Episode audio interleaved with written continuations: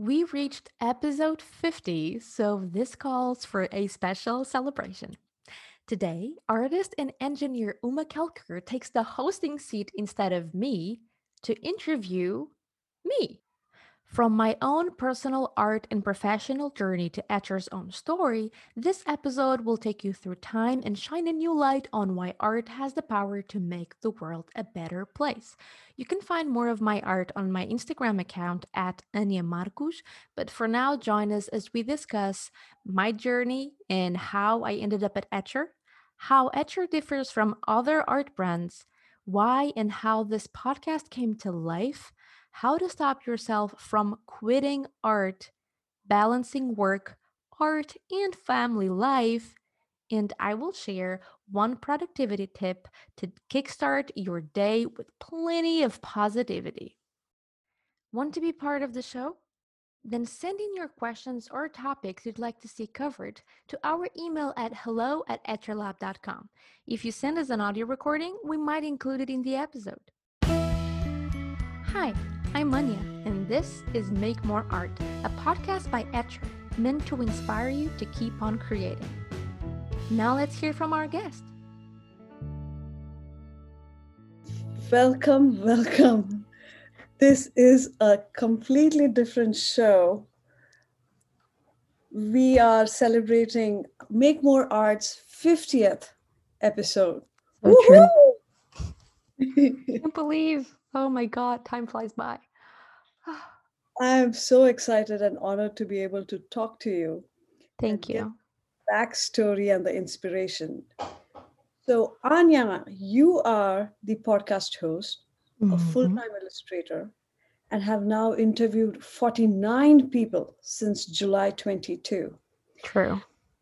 My aim of marking the 50th episode is to showcase the thought process and the podcast's evolution via you, as you are an integral part of the story. Okay. Uh, we want to know more. And when I say we, it's not, it's all the listeners uh, who comment and don't comment. Uh, but before we go there, I'm really interested in you. Tell us more about yourself, your background, and For sure. Uh, so this is like so. I, I just made a story before recording this. This is so odd. I'm not interviewing. I'm on the other side, and I'm not really used to this. So this is like, thank you, by the way, Uma, for uh, coming up with the idea and for being so sweet and uh, adorable about this. So, so I'm Anya, as you probably know.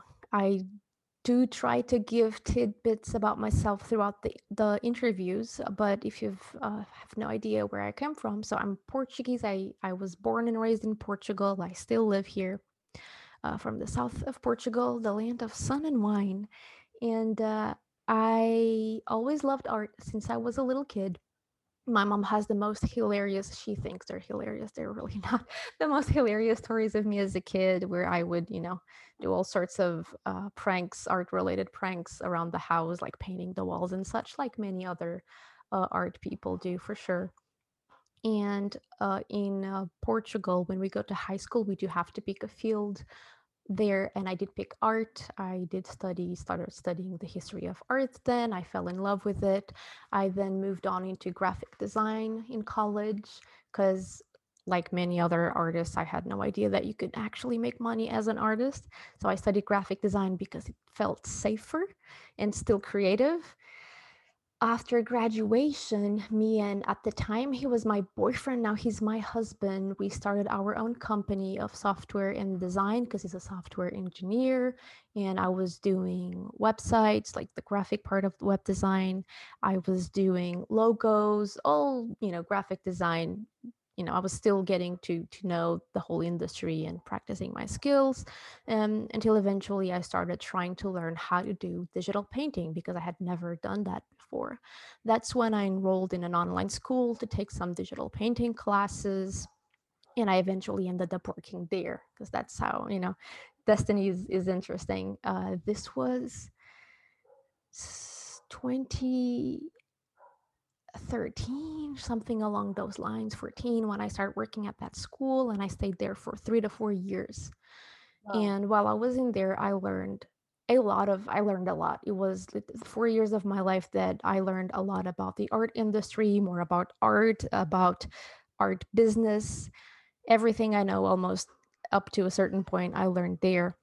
That school also had a podcast and i did host i was um, assistant producer for the main podcast of the school the school also had other podcasts which i was uh, helping as a producer Wow. I yeah, uh, we had a podcast network, so I learned all I know about podcasting there. I wore many hats, so I learned a lot about team management because I was uh, helping to manage a team of dozens of people.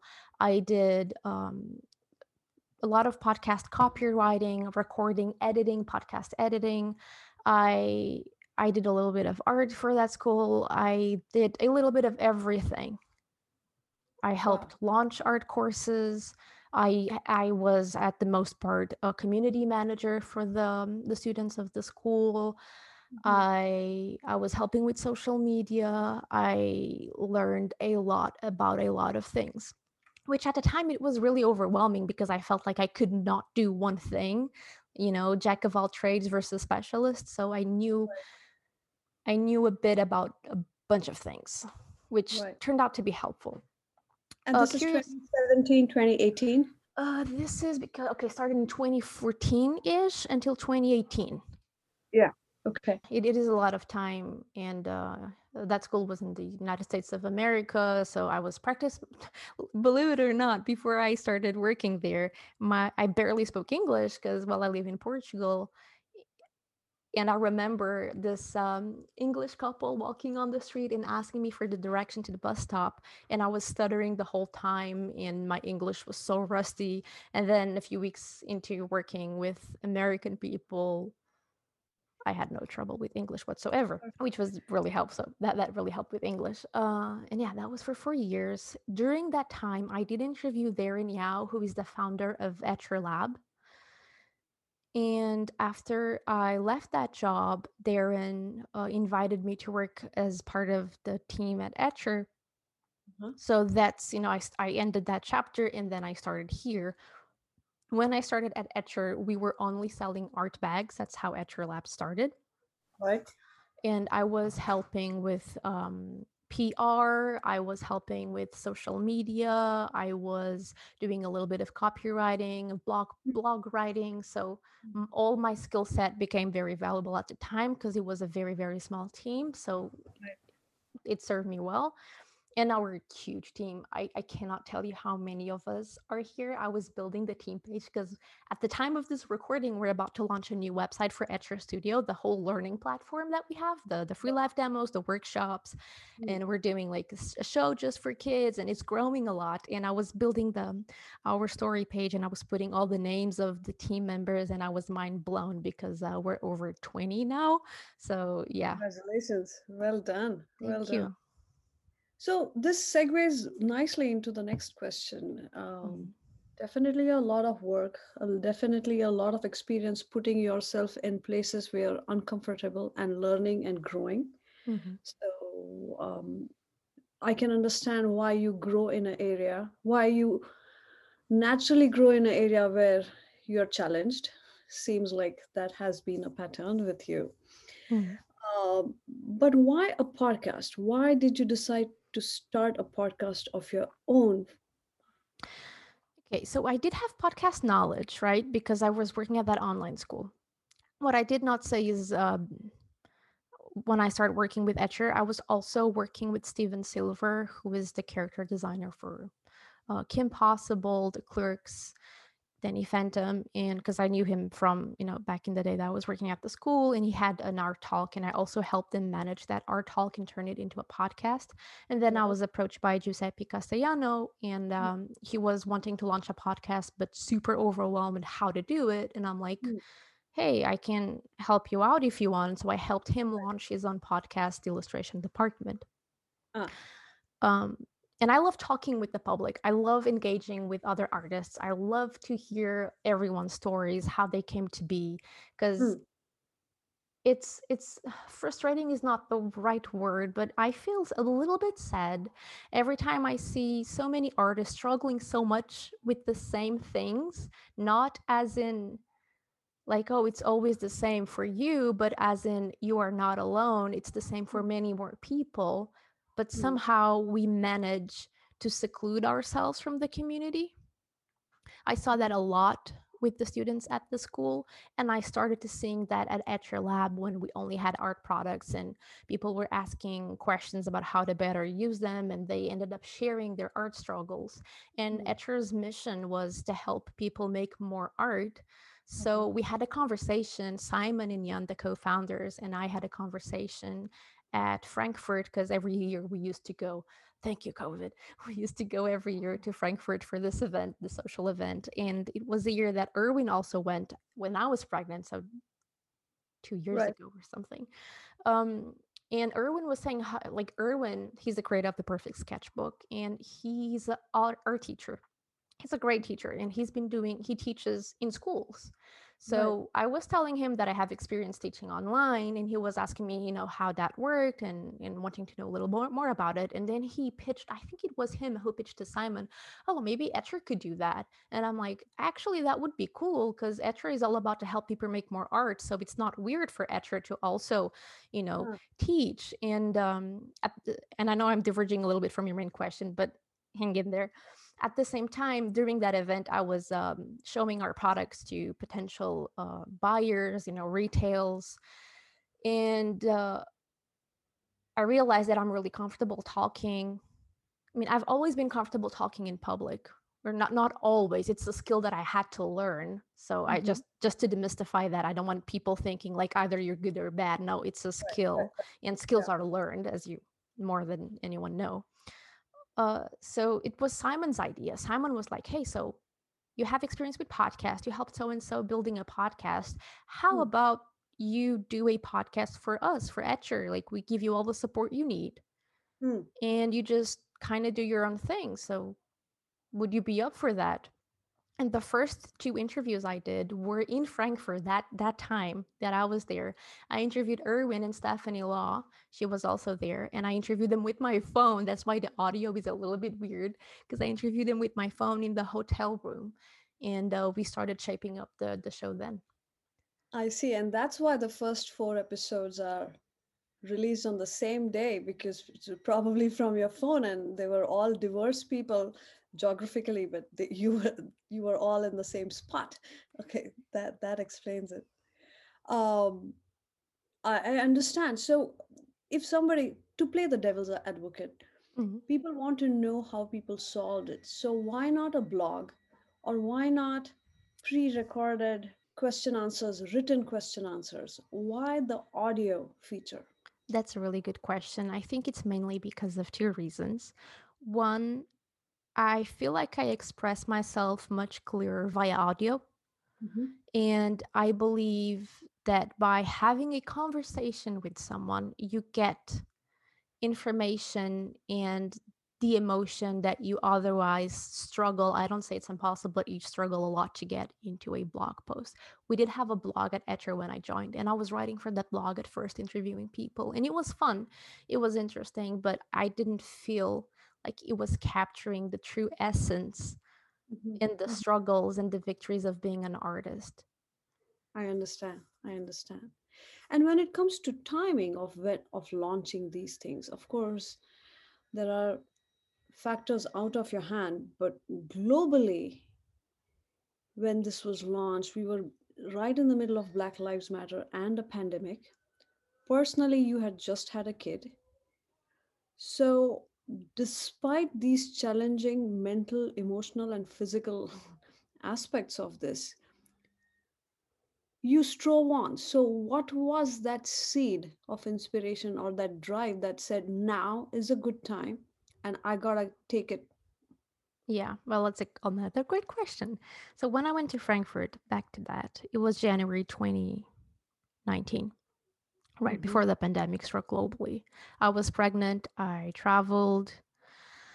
I did the interview, and Simon and Jan, none of them were pressuring me with the pipe with the deadline for the show. They were mm. like, hey, I know you're pregnant. I don't want to put pressure on you. At the time, I had no idea how much time I would be taking off after my baby was born. Now, the mm-hmm. government in Portugal gives uh, the women five up to five months with 80% of pay or okay. four months with 100%. But I've always been very career oriented. And even though I love my son and I sure. want to spend as much time as I want with him, I did not want to not work. Of course.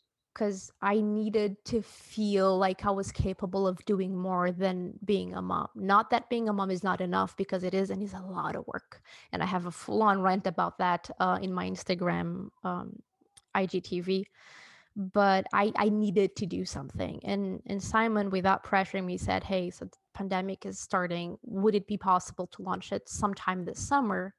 Uh, how about the quote unquote only thing you do is get the interview done and then we get another team member to help you with the editing to help you with the everything else so mm-hmm. so we mm-hmm. take as much off you as possible so you focus solely on interviewing and we assemble everything and you know you'll be directing how you want it to look like is that possible? And i'm like let's establish a time so working backwards something i learned from jan. So let's establish a deadline and then working backwards how can we make that happen? If it works great. If it doesn't work well no one you know the world is not ending so we'll just have to extend the deadline a little bit. And that's what we did and it worked because again, I had a lot of help. Got it. Got it.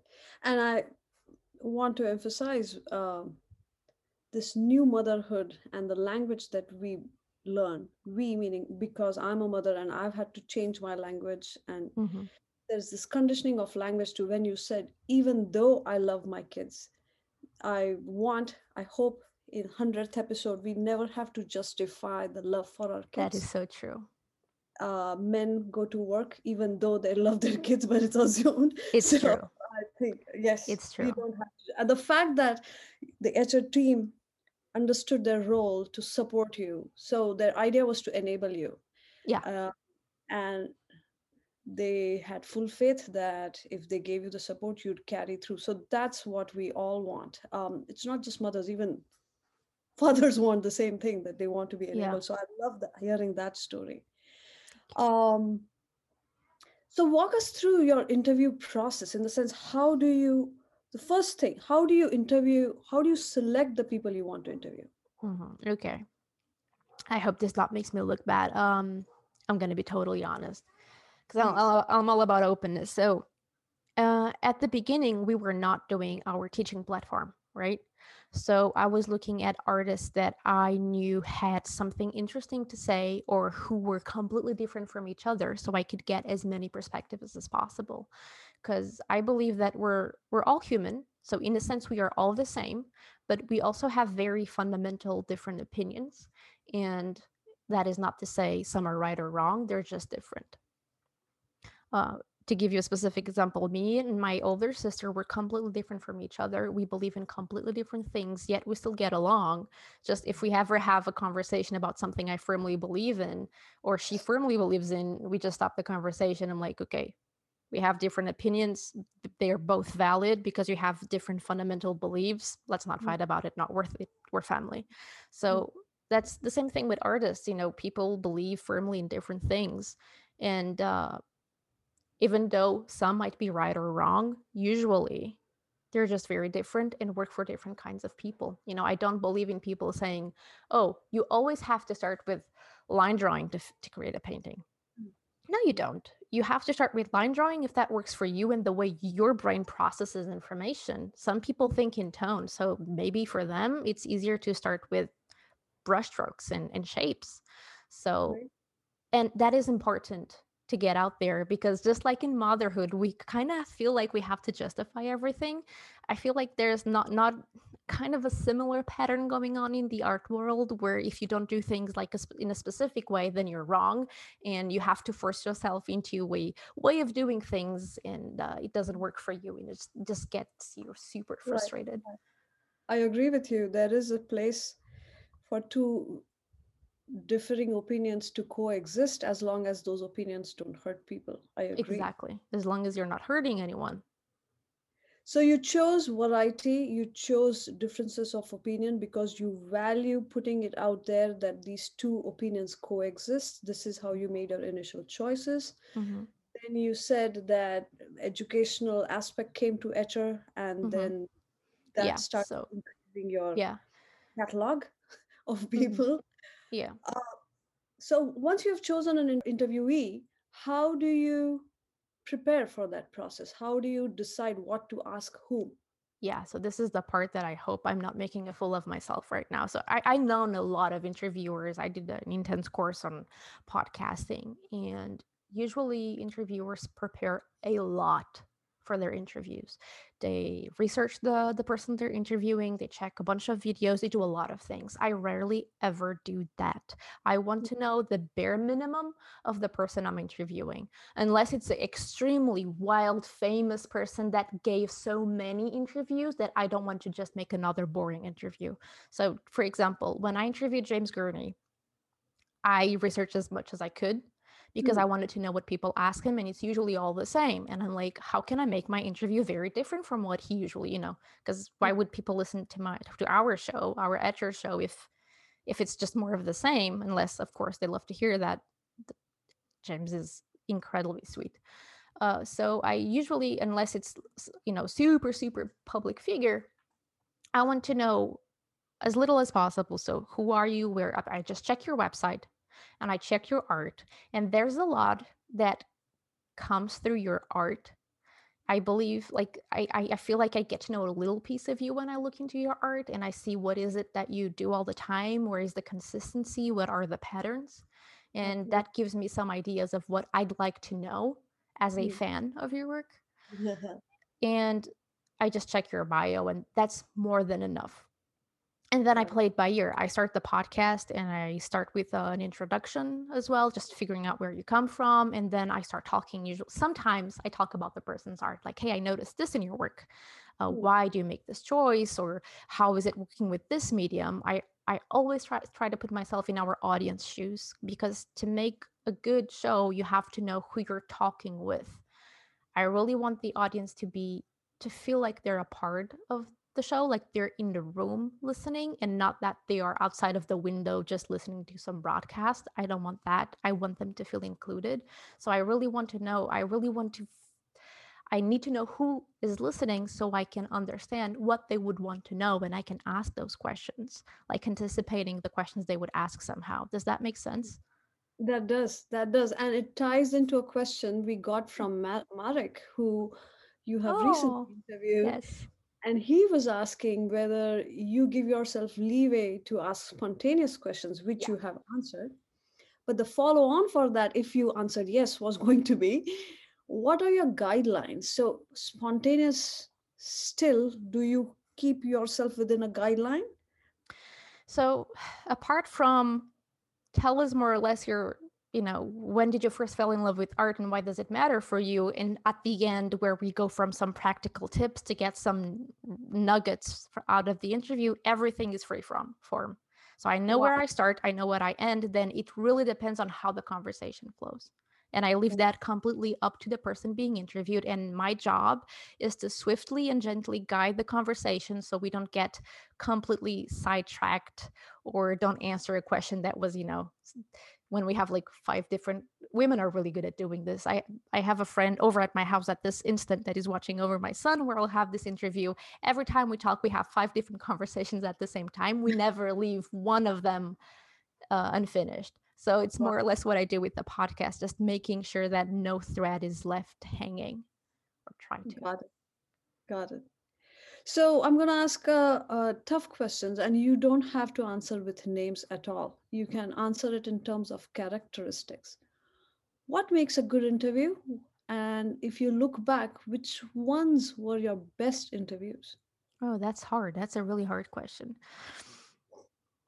So the first thing for a good for the interview to work, the interviewee needs to be somewhat relaxed and at ease. Hmm. That can be hard so every time I start an interview, the first 10 to 15 minutes I don't even record. That's why I say I usually interview within 45 minutes. I give time for us just to chat. Uh, some people get very nervous because they're talking in front of a camera and they have a microphone, and that really makes them stiff, and that does not make a good interview. So mm-hmm. I want to swiftly and gently as possible make them comfortable and relaxed. For example, I once interviewed interviewed someone who really wanted to have the answers like they wanted the questions in advance. So i did prepare some questions i sent them in advance and the replies came and it was it seemed very scripted. And then when we did the audio interview the answers were very different because as you're in the moment you remember other things and you just realize that you know when you're being rational you say some stuff when you're being more emotional you say another i have cried in interviews uh, mm. because of the story of the person i was interviewing was just so breathtaking. Yeah. Worst and best, worst than like our my best interviews. I don't know. I can't. Okay, from from the top of my head. So I just interviewed Marek Mm-hmm. uh the other the other day that was a super fun interview that was uh, really fun he's super easygoing he's super loose it's easy to interview people like that i also just interviewed pedro and that was fun too interviewing James was somewhat hard, James Gurney, but not because of him, because he was amazing. I was more nervous than he was. Because I'm like, oh gosh, I'm interviewing James Gurney. And I hope I do this right for the sake of everyone listening. So I was more nervous. And he he was asking me questions, you know, as we were having a conversation. I'm like, how do you solve this problem? And he would be like, okay, so what do you do when A, B, or C? And I'm like, me? You're you're asking me? Oh, uh, gosh, I have to think, what do I do? So that that was somewhat hard because it was very different. That elevate the quality because it made it more conversational. Yeah. Yeah. I if it's not to be a conversation, then why are we recording it like this? I mean, I can just send you the questions, you can record the answers and send it back. Right. Absolutely. And 45 people in 32 weeks is a lot. It's a it's it's a big commitment, and uh, stuff happens. So, what have you learned about the human mind after interviewing forty five? After recording forty five episodes. Here's the thing, I I think I became pretty good at making people feel at ease and comfortable, not only because of the interviews I've done, but also because of the teachers that um, we've brought to Etchr. And I'm also a host. So my job is to be there to make for me, I mean, the primal goal is to have the teacher as relaxed as possible so they can do their job and to make sure I mm-hmm. can connect the audience with the teacher as much as possible. Uh, sometimes I talk a little bit too much because I notice the teacher is very nervous. And mm. when you make mistakes or when you're a little bit silly, the tension eases a bit. So sometimes I've come across as a little bit chatty, which is true because I needed the tension to ease so the mm. teacher could relax and do the job. Same thing with the interviews. If you share a bit about yourself, and you know, trust is like a dance. If you share a little bit about yourself, then the other person is way more likely to share a little bit as well so i i try it's really hard but i try to as fast as you know 45 minutes for an interview i i need to somehow make that person trust me enough to feel relaxed to talk right like they right. were talking to a friend mm-hmm. Any other thing you have learned about people in general because you have this new way of talking to people you're talking mm-hmm. to multiple people you're talking to interviewer uh, interviewee you are listening to feedback through comments and what people have taken away mm-hmm. as well. So, well, I also know you cannot please everyone. So you'll always have bad feedback, and that's totally okay, even though it hurts a little. It's totally fine. So some people will love what you're doing, some people will not like it because they cannot relate, and that's totally okay. I also believe that um, everyone goes through some kind of trauma, even even if it's very very gentle or not too big of a trauma. People can easily relate to each other because they've been through some similar situations in a way, even if it's not the exact same situation, if it's different, but causes the same kind of emotion. Absolutely. It it connects, it brings people together. I'm I'm really proud of myself because I'm able to start calls with artists and at the end of the call they say I was so nervous for this, uh-huh. but I feel like I've known you for years. And oh, I'm able to do that through email as well. When people say, Well, you do not sound like just another person from a company, I feel like mm-hmm. I could go to the movies with you. That also has happened. And that makes me really happy. And this is only possible because I truly love what I'm doing. Mm. I'm not one of those people that wakes up and says, Dang it, I have to go to work. Mm. Sometimes I don't want to get out of bed and I don't want to work, but that's another thing. You know, sometimes you're exhausted. Um, but if you truly love what you're doing and you're talking with people because you truly want to know more about them and you really want them to feel at ease not just because you have to get the job done it right. it shows you know honesty mm-hmm. honesty shows definitely definitely.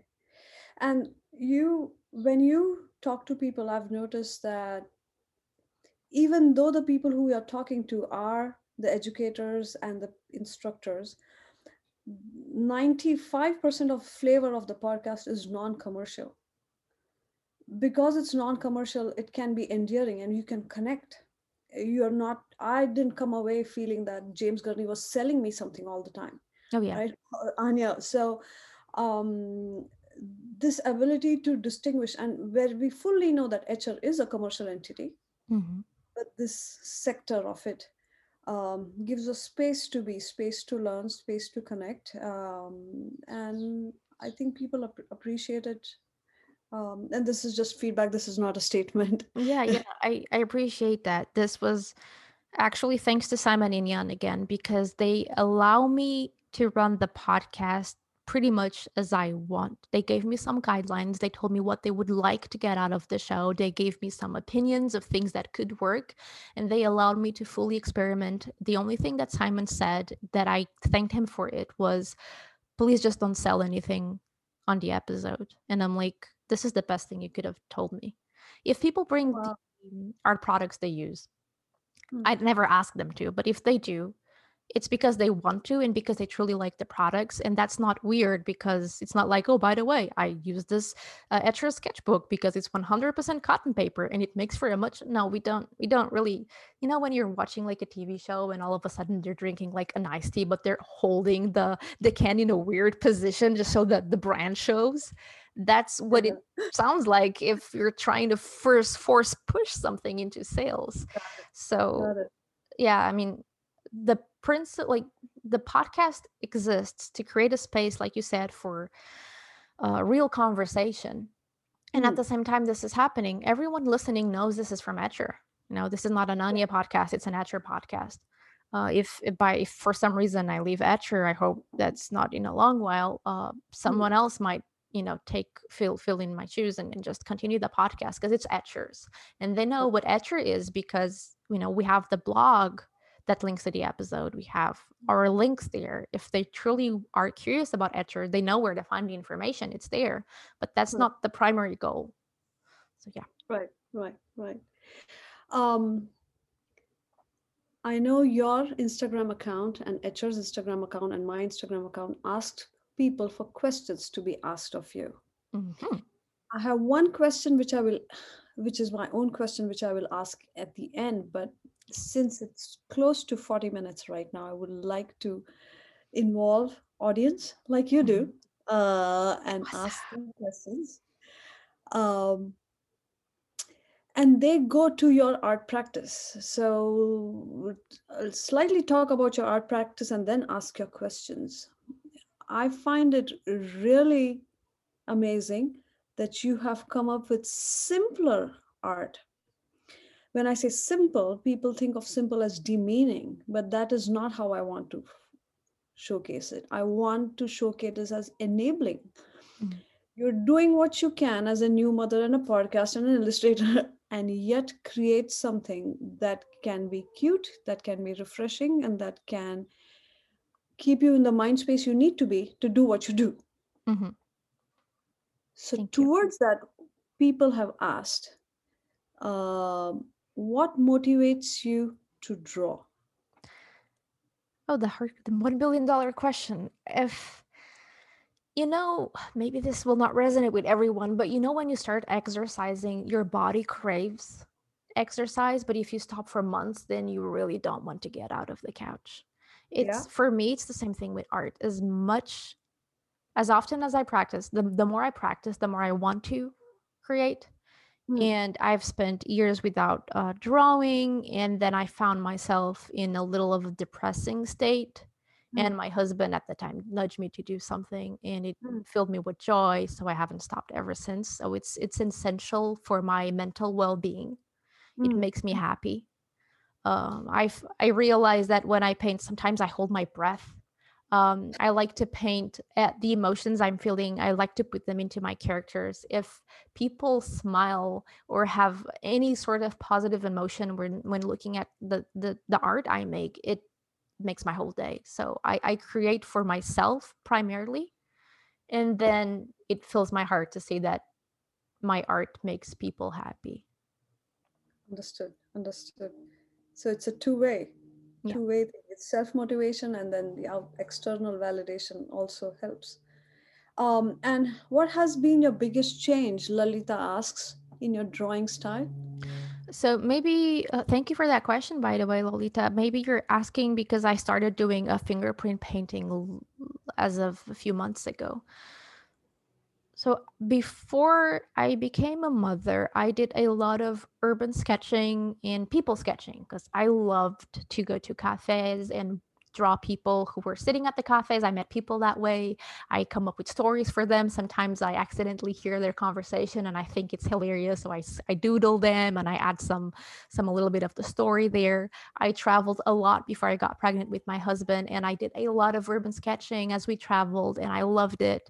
My husband likes to go in churches. I don't like to go inside churches so i would sketch and he would go to church and then you know we would just separate a little bit and go back so i that's what i did and i was trying a lot of watercolor techniques that i was learning at the time and I'm mm-hmm. doing finger painting because after the baby was born and then me trying to get a little bit of work done, I had absolutely no time for anything. And I am still craving it, but I'm not able to. I have no time with the pandemic. Daycare is closed. I'm working with the kid from home. It's nearly impossible.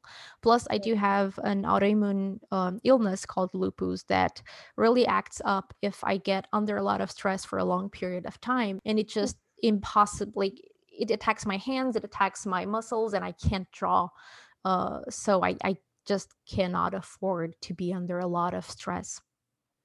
So I was doing a lot of painting with my son, you know, paint on his little hands and his little foot and just you know have him experience paint and and do some fun stuff together.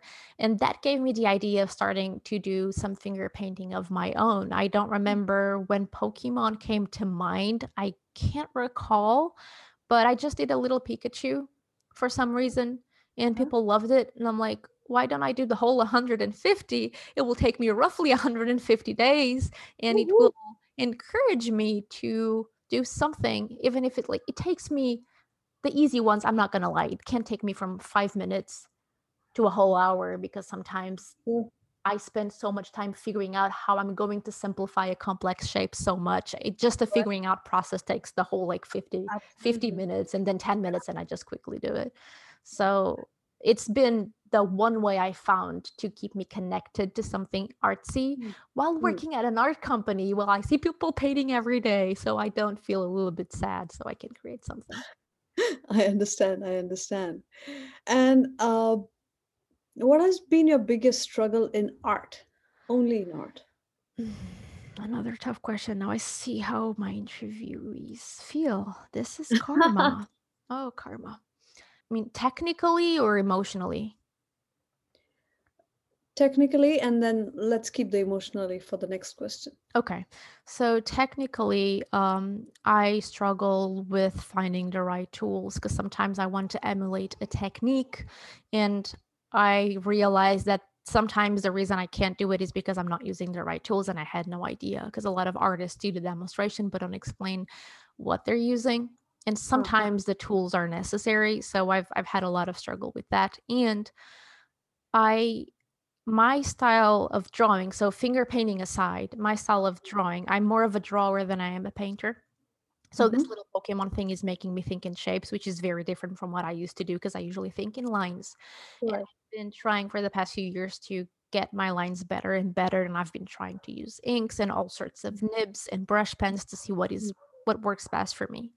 Mm. Um, and that has been a constant struggle because I realized looking at my past work that my line quality is way better, but I'm still like, oh, I can get it better. But I think that will be a mm-hmm. constant and a forever. So, right, right. And when it comes to emotional, so what is your biggest emotional struggle? I think is keeping myself in check. So, you know, sometimes I just feel like I'm making art for no reason you know mm. how mm-hmm. sometimes social media can be very scary and you know and if things lose interest people lose interest of what you're doing you know, on bad days when i'm so tired i'm like why am i even trying i should just quit art mm. but that's why i'm saying out loud to myself in the future i'm making art for myself everything yeah. else is a bonus and that's what keeps me grounded and keep keeps me going that's right. It is a bonus and keeps you going. It's a medicine. Yeah. Um, Ania, I have one tip to ask of you. Mm. And please don't hold back, even if it sounds simple. I think the simplest tricks can be most effective. What is one enabling habit you've learned over time? It doesn't have to be podcast. What is one enabling habit that has changed the quality of life or your happiness index? That's really good thing. Another thing that I always I was working on in the past that I hope to bring in the future is I was creating a workshop or a seminar for productivity because mm. I love it and I studied a lot and I'm learning a whole new world of productivity with now that I have a kid at home. And I'm a little bit obsessed in finding ways not to manage your time because I do not believe in time management because time exists no matter what you do, it exists outside of you, but how to manage your energy. Uh-huh. So, one thing that I found that really helps me is to get something important to me done in the morning. If I mm. do something that matters in the morning, maybe I have no time to do anything at, for the rest of the day, but just knowing I did that one thing makes mm-hmm. me much happier gives me that hit of dopamine and makes me feel much at ease and i can allow myself to relax at the end of the day. Do you get up are you an early riser? Do you get up early in the morning to get the thing done? Yeah i was always an early riser but then working with the united states uh, was working late so that became a little bit muddy then i get got back to early rising. I was at, at, at the like golden time in my life before i had the kid. I was waking up at six in the morning so i would start my workout at seven from seven to eight. Mm. and uh, that was like the fittest time of my life and the most productive uh, but then the baby was born and I was not sleeping for eight months. Now he's sleeping throughout the night now, uh, knock on wood. So that's not, I don't want to jinx it. So nowadays I wake up between 7.30 and 8. Uh, two or three times a week I have meetings starting at 8.15. Wow. So, yeah. Wow, wow. Got it, got it. Uh, we've learned a lot. I've been, I would love to chat more with you, but I would like to keep to the time constraints of your podcast too. I can answer the the questions that were not answered. I can do um, Instagram stories and answer them. That would be wonderful. Um, and I will share them with you too. Um, but this has been inspiring. This has been revealing, calming too. And it's only the 50th. Where do you see going yourself going from here? You know what? I remember once someone asked me, Where do you see yourself in five years? That's a leading, you know, people ask that to, to, how good leaders know how to answer that. I don't know. I in the past couple of years I learned that you cannot take anything for granted. Mm. And there's no security whatsoever, not in a, any job, not in anything. Hmm. Things can happen in a blink of an eye that changes everything, you know. I mean, the pandemic showed us that. So, as long as I'm doing what I love, which is related to the art community, talking, making yeah. art, hmm. I'm happy. I mean, I, I do have ambitions for my life, but the biggest ambition I have is to wake up every day feeling happy with who I am and where I'm taking my life. I do want to get my own children's book finished. It's been set aside for three years or four. I do want to create my my own stories and to share them with the world. And aside from that, as long as I'm with my family and I'm working with people I care about and the mission of the company I'm working at hmm. aligns with my own, I don't ask for more. Maybe that's weird, wow. but yeah, that's how I feel. That's not weird. That's saying that you're content and sorted out. And that's a big award to have at a young age. So that is awesome. Thank you. Shall we toast to your growth and the podcast's 50th? And to you, Uma, for being amazing. And yeah. And wishing you much, much more, Ania. Thank you. Thank you, Uma. Thank you. I really appreciate it. And thank you, everyone, for sending in over questions. I was pleasantly surprised at, to hear that. So thank you. So, what did you think of today's episode? Was there any particular thing that you liked best? please, please let me know all about it in the comment section of the post associated with this episode at etchrlab.com forward slash Ania. That's E T C H R L A B.com forward slash A N I A. Or if you're watching this on YouTube, simply let us know in the comment section below. If you're enjoying the podcast, please help us keep the show alive.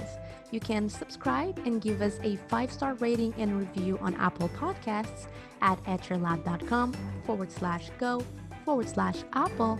Or if you're more of a YouTube viewer, please make sure to subscribe to our channel and ring the bell to get notified about our most recent videos.